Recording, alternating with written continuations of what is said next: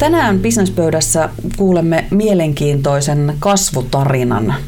Kyseessä on tilitoimisto, mutta tämän yrityksen kokemuksista voi varmasti moni muukin yrittäjä ottaa esimerkkiä ja, ja mallia. Jarmo Sassali Tiliampparista, tervetuloa. Kiitos, mukava päästä paikalle. Tiliamppari aloitti toimintaansa vasta vähän reilu vuosi sitten, mutta tota, nyt jo se olet saanut yrityksen aikamoiseen nousuun ja, ja tuottamaan ihan mukavasti noin yhden miehen, miehen yrityksenä. Mm, Mutta aloitetaan sieltä alusta. Miksi lähdit yleensä yrittäjäksi? Sulla on pitkä tausta jo kuitenkin niin kuin palkollisena olosta. Joo, siis vuonna 2004 pääsin työharjoitteluun espoolaisen tilitoimistoon ja siellä sitten otettiin hyvin vastaan ja sain koko ajan lisää vastuuta, vastuuta ja pääsin sinne sitten töihin työharjoittelujakson jälkeen ja parin vuoden päästä ylenin sitten toimistopäälliköksi ja sitten vuonna 2008 parin kaverin kanssa lähdin ihan muulle, muu, muun alan yrittäjäksi ja, ja tuota, sen kymmenen vuoden aikana sitten olin remonttialan yrityksessä talouspäällikkö, toimitusjohtaja, perustettiin franchising ketju ja johdin franchising ketjua ja koulutettiin ensimmäisiä yrittäjiä ja sieltä sitten oikeastaan kokemuksia tuli ja näin, näin hyviä ja huonoja asioita oli kasvutarinaa siinä, että joka viikko tuli uutta työntekijää ja niiden hallinnointia ja sitten taas vastaavasti irtisanomisia tuotannollistaloudellisten syiden perusteella, että hyvin yrittämisen koko kirjo tuli siellä ja kuitenkin se tilitoimisto on jollain tavalla jäänyt takaraivoon ja sieltä, sieltä sitten alkoi ajatus kypsyä, että ehkä se intohimo on siellä talouden puolella tai enemmän ehkä muiden yrittäjien auttamisessa, että ne omat vahvuudet löytyy, löytyy sieltä. Ja 2016 loppuvuodesta sitten tein päätöksen, kun edellinen työpaikka oli siinä kohtaa, että oli vähän jo ehkä alitajuisesti siirretty, siirretty sitä vastuuta seuraaville, niin oli hyvä aika lähteä ja vaihtaa, vaihtaa sitten toimialaa. Ja nyt sitten tilitoimisto yrittäjänä ja ehkä vielä sinne taaksepäin, jos mennään, niin, niin kun sitten tilitoimistoja tapasi ja ostimme palveluita tilitoimistosta, niin siellä myös huomasi sen, että ei se aina niin ruusuilla tanssimista ole ja ehkä suurimpana se, että sen hyvän tilitoimiston löytäminen on vaikeaa ja hinnoittelu on epäselvää, että pitää olla kirjanpitäjä, että pystyy vertailemaan tilitoimistojen hintoja. Eli sulla oli vähän niin kuin se oma kokemus siitä, että, että minkälainen sinun toive ja tavoite ja haave oli siitä, mitä tilitoimistosta, mitä palveluita ja millaista palvelua saisi, mutta tuota, sitä et löytänyt vai? En löytänyt ja hyvin sanottu, että se oikeastaan kirkastui se mielikuva siinä, kun oli siellä pöydän toisella puolella, että, että oikeasti sellaista, siis hyviä tilitoimistoja löytyy, mutta ehkä enemmän se hinnoittelun vaikeus. Että se, että voi saada jotain, mutta sitten lisähintaa tulee aivan käsittämättömistä asioista, kuten vaikka jostain verotiliotteiden tulostamisesta tai käsittelystä, millä nimellä niitä kutsutaankaan, mutta eihän asiakas sellaisen osaa ottaa huomioon, että näistäkin pitää jotain maksaa. Niin lähinnä se sellainen selkeys puuttu kaikilta.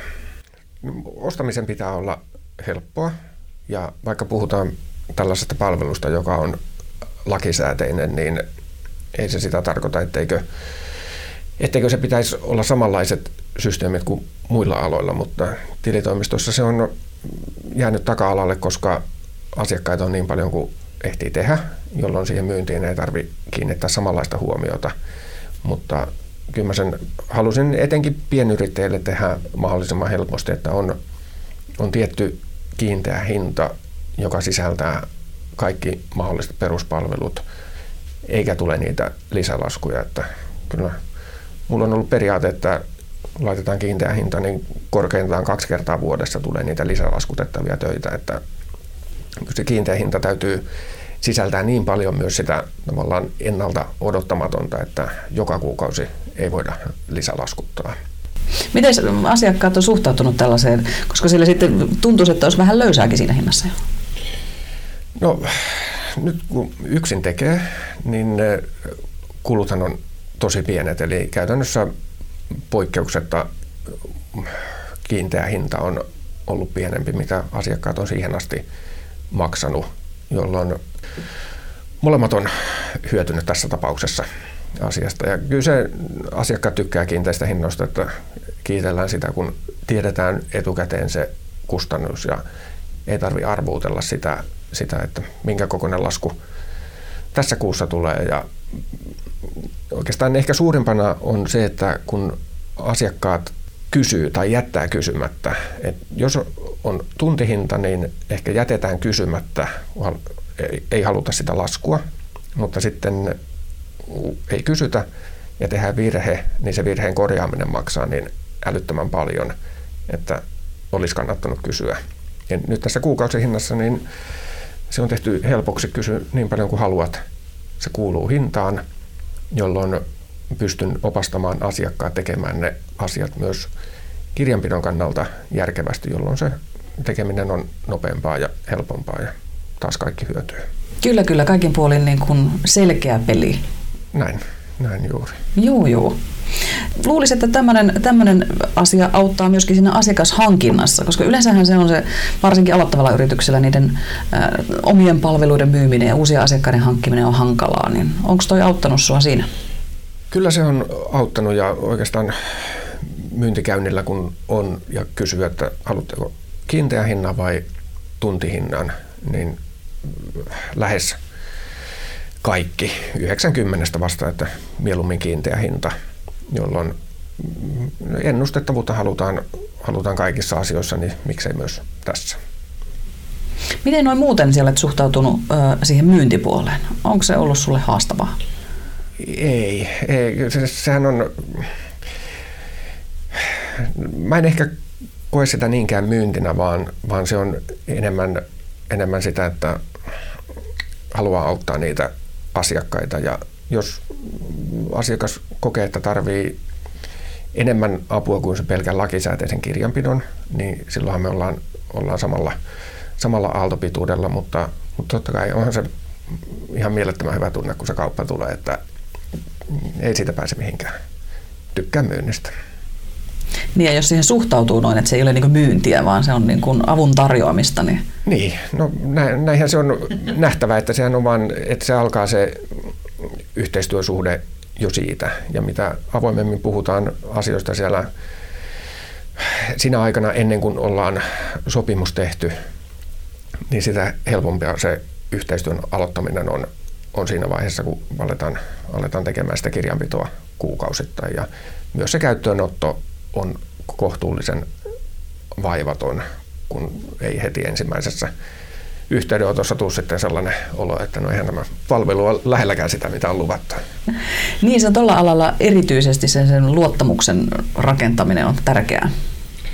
On. Ja tietysti se luottamukseen varmaan niin kuin suurimpana on se, että minulla on kokemus sekä tilitoimistosta että sitten yrittäjyydestä ja oikeastaan se tavallaan pöydän toisella puolella oleminen on ollut suurimmalle osalle nykyisistä asiakkaista se juttu, miksi ovat päätyneet muuhun. Ei niinkään se niin tilitoimistokokemus, vaan, vaan se, kun on nähnyt niitä yrityksen johtamisen haasteita monelta kantilta, niin sitä, sitä apua kaipa, kaivataan. Löytyykö ne sinun tavallaan yrittäjyyden peruspilarit myöskin sieltä omasta yrittäjätaustasta, että millä, millä asioilla sie omaa yritystäsi haluat viedä eteenpäin ja, ja toimia tilitoimistona, niin pohjaako ne sieltä? No kyllä ne pohjaa. Siis mulla on aina ollut, ollut hirveän suuri halu auttaa muita. Ja, ja ehkä aikaisemmin sitä ilmastotyötä olen tehnyt hyvinkin paljon ja se on ollut nyt vaikea opetella siitä, siitä pois, koska sitten taas on pelkästään se oma työ, mistä se laskutus tulee, niin asioita ei vaan voi tehdä ilmaiseksi. Ja sitten toinen puoli siinä vaakakupissa on perhe, että jos tekee paljon ilmastotyötä, niin se aika on perheeltä pois ja sitä, sitäkään ei halua, halua. Että kyllä se sieltä auttamisesta pitkälle, pitkälle lähtee ja kuuntelin Sarasuon Jarin näitä Yle Puheen tunnin monologeja ja hän sitten jossain kohtaa totesi, että tekee aivan älyttömän paljon ilmastotyötä, eli auttaa, auttaa yrittäjiä ja siinä kohtaa mä itsekin tajusin, että en, en, mä en ole mitenkään epänormaali, kun haluan auttaa. Ja vallan se kirkastui siellä, että edelleenkin on tiettyjä asiakkaita, joille, joille teen hyvinkin halvalla. Että siellä on enemmän se auttamispuoli mukana, mukana mutta, mutta tuota, valitettavasti kaikille ei voi sitä tehdä. Ja Tuossakin auttaa se pakettihinnoittelu sitten, että tuota vähemmän, vähemmän varmaan tulee sitä ilmastotyötä. Vähemmän tulee, tai, tai sitä tulee, voi tulla myös paljon, koska ei, ei tule vastaan sitä, sitä ylärajaa, mutta, Toisaalta joo. mutta nyt etenkin kun ensimmäistä työntekijää olen palkkaamassa, niin tämä kiinteä hinnoittelu on elintärkeä, koska se on sitten asiakkaalle myös turva, että teki sitä kuka tahansa sitä kirjanpitoa, niin se hinta on ja pysyy samana, että se ei vaihtele tekijän mukaan. Hmm. Eli se oikeastaan tekijän mukaan vaihtelee tilitoimistojen sisällä laatu paljon ja ehkä pitkällä aikavälillä myös se hinnoittelu, koska hyvin usein kirjanpitäjien hinta on sama. Sitten jos tehdään tuntihinnalla, niin se käytetty aika, aika sehän on ihan eri, on se sitten joku kokenut tai ei kokenut kirjanpitäjä, niin tietysti sitä aina laskutuksessa jollain tavalla yritetään tasata, mutta ei, siihen ei aina, aina se ei onnistu. Mm. Mikä sinulla on se palvelulupaus, minkä sinä annat asiakkaillesi aina?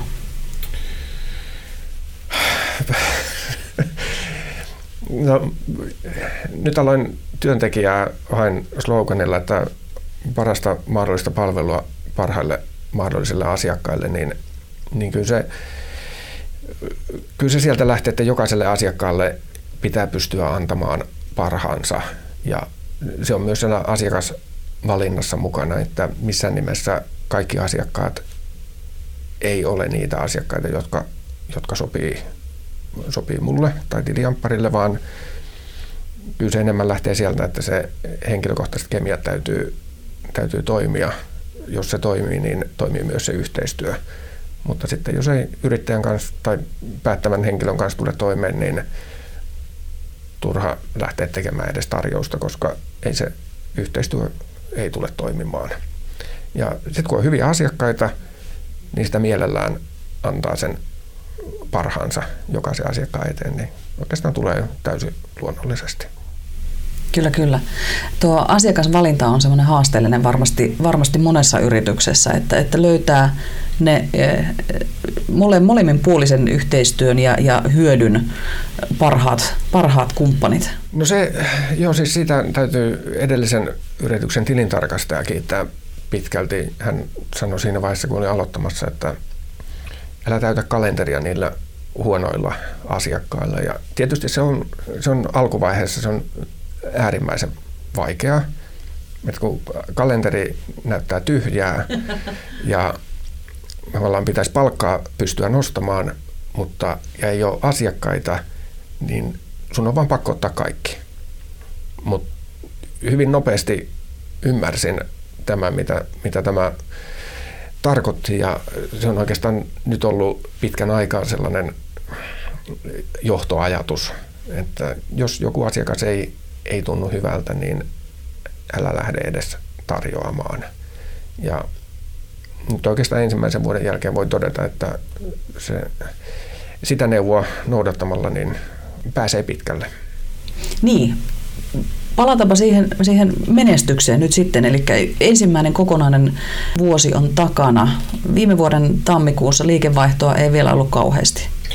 Ei, ei, ei ollut. Että ensimmäisen tammikuun liikevaihto taisi olla 5000 euroa ja siellä äh, ei, ei ollut paljon asiakkaita ja liikevaihtohan tässä tapauksessa sisältää sekä työn että läpilaskutettavat NetVisor kulut. Mm-hmm. Ja pikkuhiljaa niitä asiakkaita alkoi tulla ja tuli tällaisia mm, käyttöönottoprojekteja, ei välttämättä ollut ihan asiakkaita sillä hetkellä ja kaikenlaista laista työtä ja nyt 2018 tammikuussa niin liikevaihtoa tulikin yhden kuukauden aikana jo vähän yli 20 000 euroa, eli mieletön kasvu tietysti ensimmäinen kunnon tilinpäätös aika, aika tässä yrityksessä ja alkuvuosihan on tunnetusti tilitoimistoissa hyvä, hyvä aika ja todennäköisesti aika lailla paljon parempi vuosi tulee, tulee tästä, mitä, mitä viime vuosi oli. Sinä yksinäsi olet hoidellut tässä nyt jo niin kuin alkuvuoden aikana mitä, kymmeniä tilinpäätöksiä? Vähän yli 30 tilinpäätöstä oli helmikuun loppuun mennessä tehty, että mulla on nyt tavoitteena, että kaikki tilinpäätökset pitää olla tehty helmikuun lopussa ja en aivan siihen tavoitteeseen päässyt osittain. Ei, ei johdu kaikki itsestä, että parin yrityksen osalta sieltä puuttuu vielä aineistoja, mitä, mitä ei ole saatu vaikka pyydetty, mutta... Olisiko kellossa kuitenkin aika riittänyt? No, ehkä, ehkä ei, ei, ei sielläkään. Että, et, tota, kyllä se alkuvuosi se oli, oli tiukka taivallus, että olin kotonakin jo ilmoittanut, että tammikuu on sellainen, että ei, ei sovita mitään ihmeempiä sinne, että Isiä ei paljon kotona näy. niin, ja, mutta tammikuu oli, se oli oikeastaan, niin lähti sieltä, että se aloitin tilinpäätöskauden marraskuun lopussa. Tapasin tiettyjä asiakkaita silloin, pidettiin tilinpäätösneuvottelu, käytiin tulos lokakuun loppuun tai marraskuun loppuun läpi, puhuttiin osinkoasiat selväksi ja tavallaan tehtiin se kaikki työ, mitä yleensä tehdään vasta tammikuun puolella, niin tehtiin jo siellä marras-joulukuun aikana. Ja sitten ähm, tammikuun ensimmäinen päivä tein neljä tilinpäätöstä valmiiksi. Hupsista. Et, ja kolme niistä taisi olla myös allekirjoitettu samana päivänä. Kiitos Visma Sainin sähköisen allekirjoituksen, niin tavallaan se on ollut yksi sellainen, tai yksittäisenä tekijänä ehkä merkittävin tämä sähköinen allekirjoitus, että se on mahdollistanut sen nopean valmistumisen. Mutta ensimmäisen täyden vuoden liikevaihto oli 166 000 euroa ja parikymppiä ja sitten viivan alle, että ehkä se merkittävimpänä tekijänä on se, että yli 100 000 pystyy laskuttamaan työtä ensimmäisen vuoden aikana, niin se on ollut itselle se iso juttu. Kuulostaa aika huikealta luvulta noin niin kuin ensimmäisen yrittäjyys, tai kokonaisen yrittäjyysvuoden aikana. Mitä asioita siellä on sellaisia, mitkä on niin kuin mahdollistanut tämän? No onhan siellä ollut tällaisia asiakkaita jo valmiina. Et totta kai siellä 2016 vuoden lopussa on tullut muutamia asiakkaita, jotka on sitten lähtenyt eteenpäin ja hyvin aktiivinen myynti syyskuusta 2016 helmikuuhun 2017.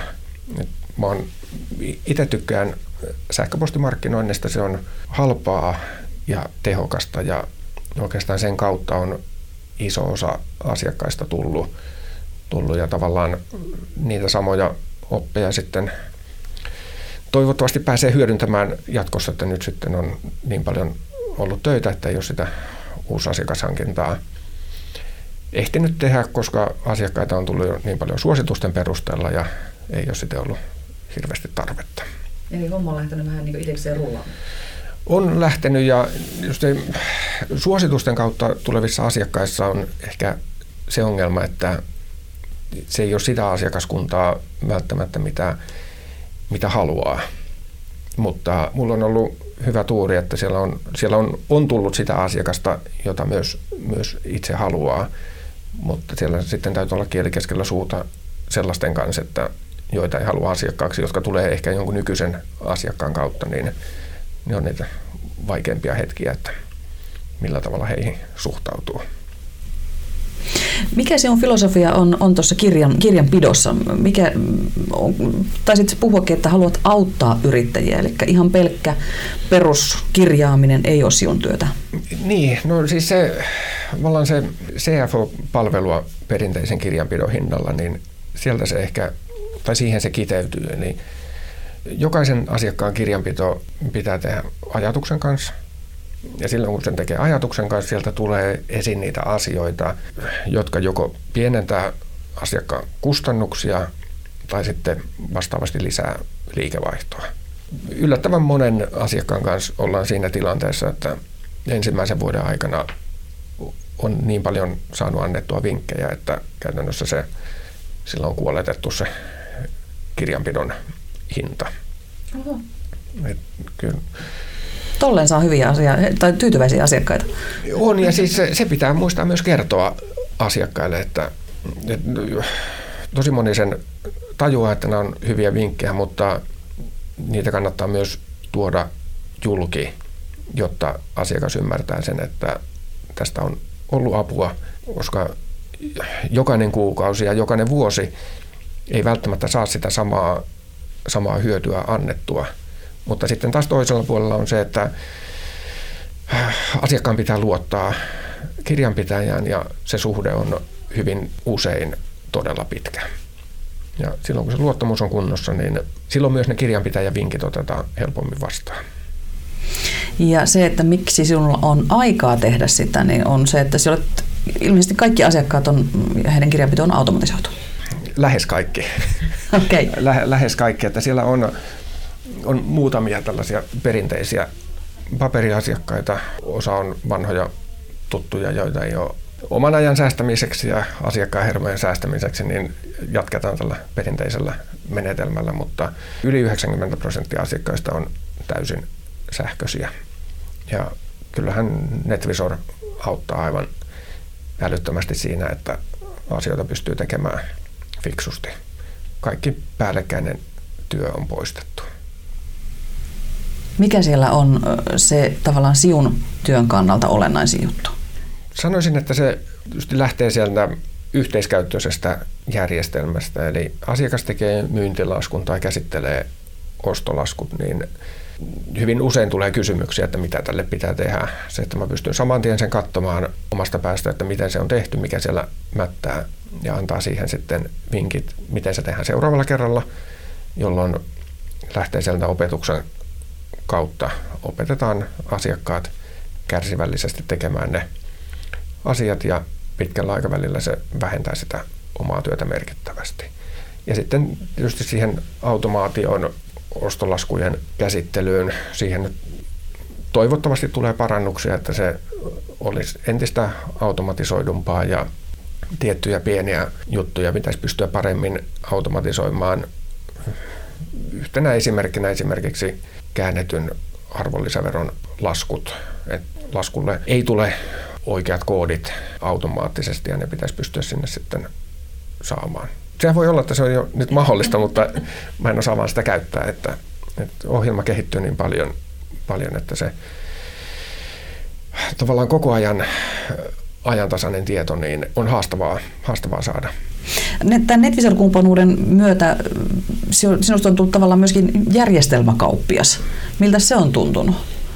Mä en koe sitä taaskaan, taaskaan niin, että mä olisin mikään kauppias, vaan tarjoan asiakkaalle työkalut, jolla tämä meidän välinen yhteistyö voidaan hoitaa mahdollisimman tehokkaasti.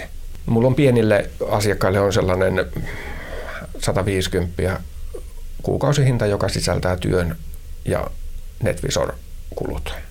Ja se ei siitä muutu on niitä satunnaisesti, vaikka laskujen määrä kasvaa kuinka isoksi, niin se on se kiinteä hinta, joka on määritetty ja se on sitten taas mun velvollisuus pitää huoli siitä, että mä osaan arvioida sen asiakkaan liiketoiminnan niin, että se kokonaishinta sisältää kaiken mahdollisen. Tavallaan NetVisorin osuus se on mahdollistanut mulle sen tehokkaan työn tekemisen ja kun mä pystyn itse tekemään kaiken alusta asti, avaamaan sen asiakkuuden sinne NetVisoriin, tekemällä asiakkaalle ne määritykset sillä tavalla, miten se työ on hänelle helppoa ja miten se on mulle helppoa, niin se oikeastaan vaan mahdollistaa tämän yhteistyön aloittamisen helposti.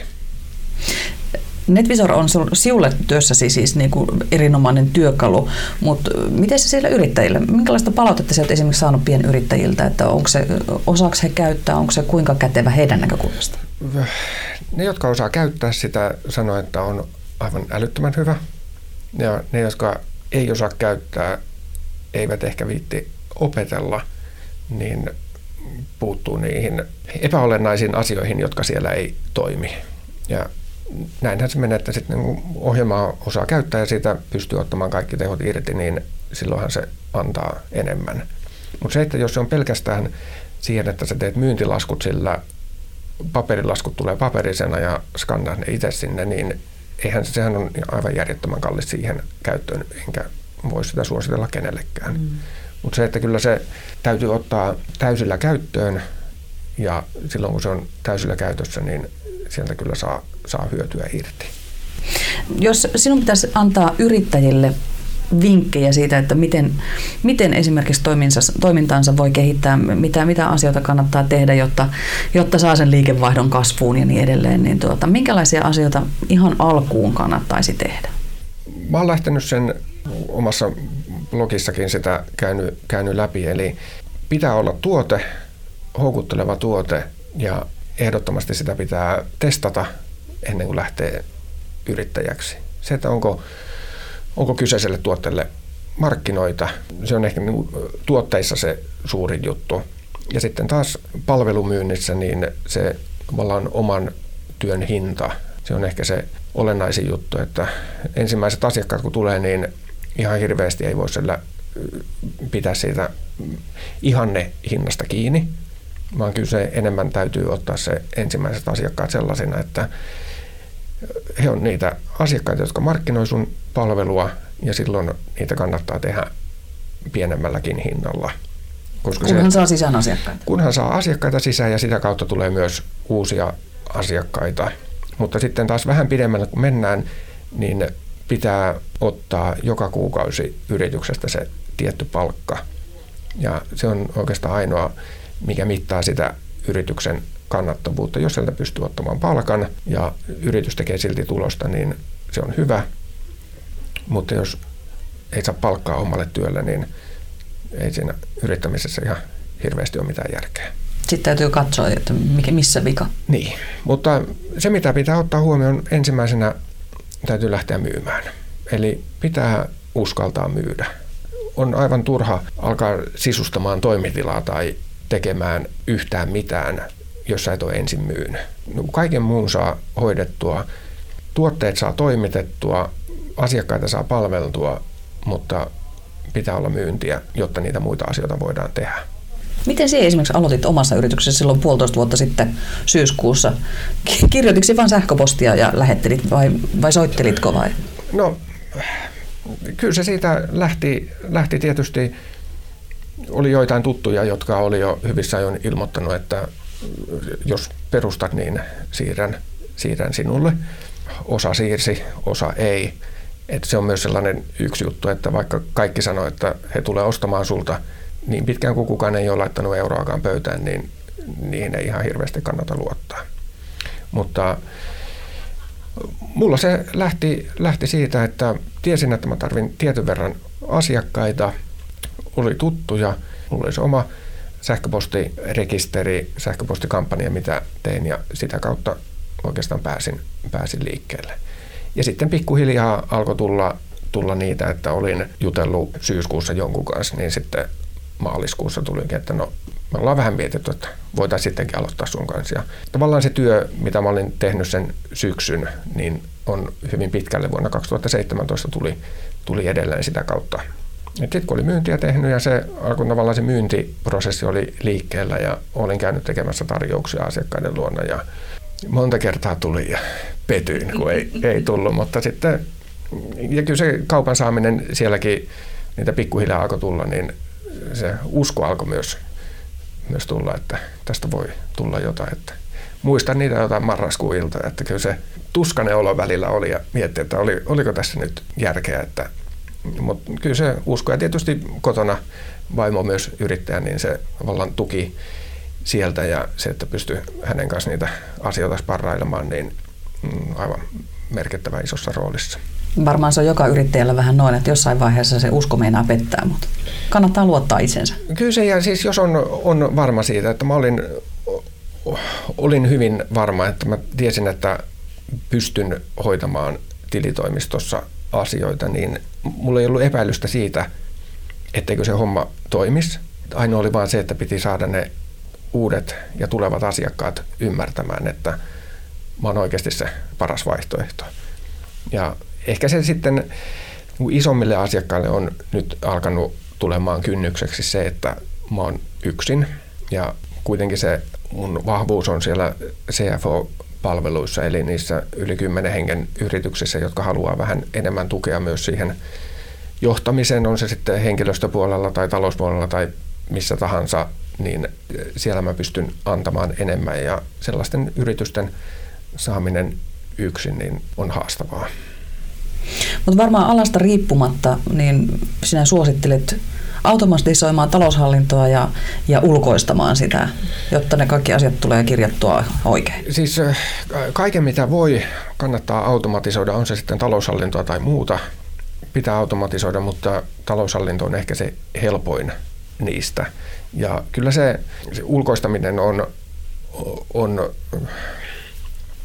No jos miettii, että mä oon itse tehnyt omien yritysten kirjanpitoa koko kymmenen vuotta, mitä en ollut tilitoimistossa ja KLT-kirjanpitäjä, eli periaatteessa osaaminen on, on hyvällä tasolla, niin se, että kun mä olin tehnyt vain yhden yrityksen asioita, niin kyllähän mä oon NetVisorista nyt viimeisen vuoden aikana oppinut enemmän, mitä mä oon sen edellisen kymmenen vuoden aikana, mitä mä oon NetVisoria käyttänyt sitten muissa siellä omassa yrityksessä. Eli tavallaan se osaaminen, mitä tilitoimistossa on, niin se on aivan mieletön voimavara sille yksittäiselle yrittäjälle. Ja mähän teen paljon sitä omille asiakkaille, että jos joku nyt vaikka tilaa jo käyntikortteja jostain ja mä näen, että se hinta on halpa ja toisen, toinen on maksanut sitten tuplahinnan, niin kyllä mä vinkkaan, että tuolta, tuolta voisi olla vähän halvemmalla. Sieltähän ne pienet säästöt yrittäjille tulee, ja, mutta se on vaan kirjanpitäjän viitsimisestä kiinni.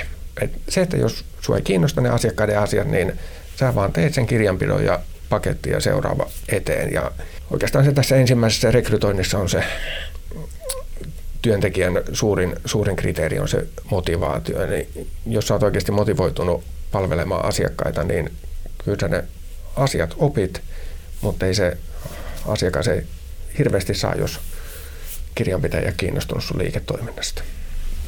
Ensimmäinen rekrytointi on siis niin kuin parhaillaan käynnissä, etsinnässä se henkilö. Etsinnässä se oikea. Miltä näyttää Tiliamparin tulevaisuus? Joko loppuvuodesta palkataan lisää sitten henkilökuntaa vai, vai milloin? Mä en halua asettaa siihen mitään, mitään aikataulua, vaan enemmän se menee, menee sen mukaan, että jos tulee hyviä, mielenkiintoisia asiakkaita, sitten palkataan lisää ja sitten taas jos löytää hyviä tekijöitä, niin sitten voidaan myös alkaa enemmän, enemmän myymään, että ehkä nämä enemmän menee käsi kädessä, mutta ehkä se tavoite, tavoite koko on siellä noin 3-5 hengen tiimi, jossa itse saa edelleen tehdä sitä, sitä oikeaa työtä, mistä nauttii, mutta on kuitenkin myös sitten apukäsiä ja tavallaan sitä vastuuta pystytään jakamaan ja lomat pyörii, pyörii niin kuin ne pitäisi pyöriä ja tällainen yleinen infra on kunnossa. Eli et halua missään vaiheessa siirtyä semmoiseksi toimitusjohtajaksi, joka, joka hoitelee bisneksiä Espanjasta tai jostain? En välttämättä Espanjaa halua koskaan lähteä, mutta, mutta hyvin mielellään pari kuukautta jossain kohtaa voisi olla New Yorkissa tai Berliinissä, joka on toinen tällainen suosikkikaupunki, helppo olla, niin mä oon tehnyt sen toimistoa tavallaan kaikkia sillä ajatuksella, että mä voin kuukauden tai kaksi kuukautta tehdä sitä työtä ihan mistä tahansa. Ja se on pakottanut siihen, että niitä paperiasiakkaita ei juurikaan ole. Ja sitten se, että kaikki tulostaminen ja muu ja kaikki siihen paikkaan sidottu asia, niin ei saa olla liian, liian kiinni. Ja tällä hetkellä pystyy, pystyisi olemaan, olemaan pidemmän aikaa, aikaa pois ja asiat hoituisi, että jos kuukaudeksi lähtisi, lähtisi johonkin, niin ehkä kerran pitäisi käydä toimistolla, mutta muuten se arki pyörisi, pyörisi aivan hyvin mistä tahansa. Ja tätä samaa ajatusta haluan kyllä jatkaa myös myöhemmin, jolloin sitten taas hyvien työntekijöiden saaminen on helpompaa, koska työntekijöiden ei välttämättä tarvitse olla just siellä tietyssä paikassa tai tietyllä, tietyssä kaupungin osassa, jotta se työmatka olisi mahdollisimman lyhyt, vaan pystyy suurimman osan ajasta tekemään etätyönä. Siinä on hieno tulevaisuuden kuva, että voisi tehdä jostain lomakohteesta vaikkapa töitä. No siihen mä pyrin ja tietysti yrittäjällähän se, se loma on hieman... Se lomittuu aina niin, että se on erilainen, erilainen käsite, että kyllä mä hirveän paljon lähden hyvin aikaisessa vaiheessa päivää pois, vien lapsia harrastuksiin, joka on aivan parasta tässä yrittämisessä, mutta sitten mä saatan, saatan viikonloppuisin tulla hyvin usein sunnuntaina teen, teen töitä. Et se, että mä en näe sitä niin työn tekemistä sellaisena asiana, että se olisi hirveästi erillään, että, että oikeastaan se perhe ja työ kuuluu siihen ja välillä sitten käydään reissussa, että sitten taas oma luonte kun tietää, niin lomien aikana on pakko lähteä johonkin reissuun, jotta se ei liikaa pyöri sen työn ympärillä. Se on niin helppo ottaa se. on jätettävä pois matkasta. No, kyllä se aina on matkassa. okay. mutta mutta tota, kotona siihen tulee helpommin tartuttua ja sitten taas reissussa kun on, niin silloin tällöin jotain akuuttia hoitaa pois. Se on aina helpompi, helpompi sitten se lomalta paluu, kun siellä ei ole hirveä kasa hommia rästissä. Aivan. Tässä taas tullaan siihen, että tuntee oman itsensä, että mulla ei ole ongelma tehdä töitä esimerkiksi tunti joka toinen päivä, kun on lomalla. Et enemmän se sitten stressaa se lomilta paluu, kun se on hirveä kasa tekemätöntä. Niin, ja se työn ja vapaa-ajan lomittaminen ne toimii sinulle? Toimii mulle hyvin.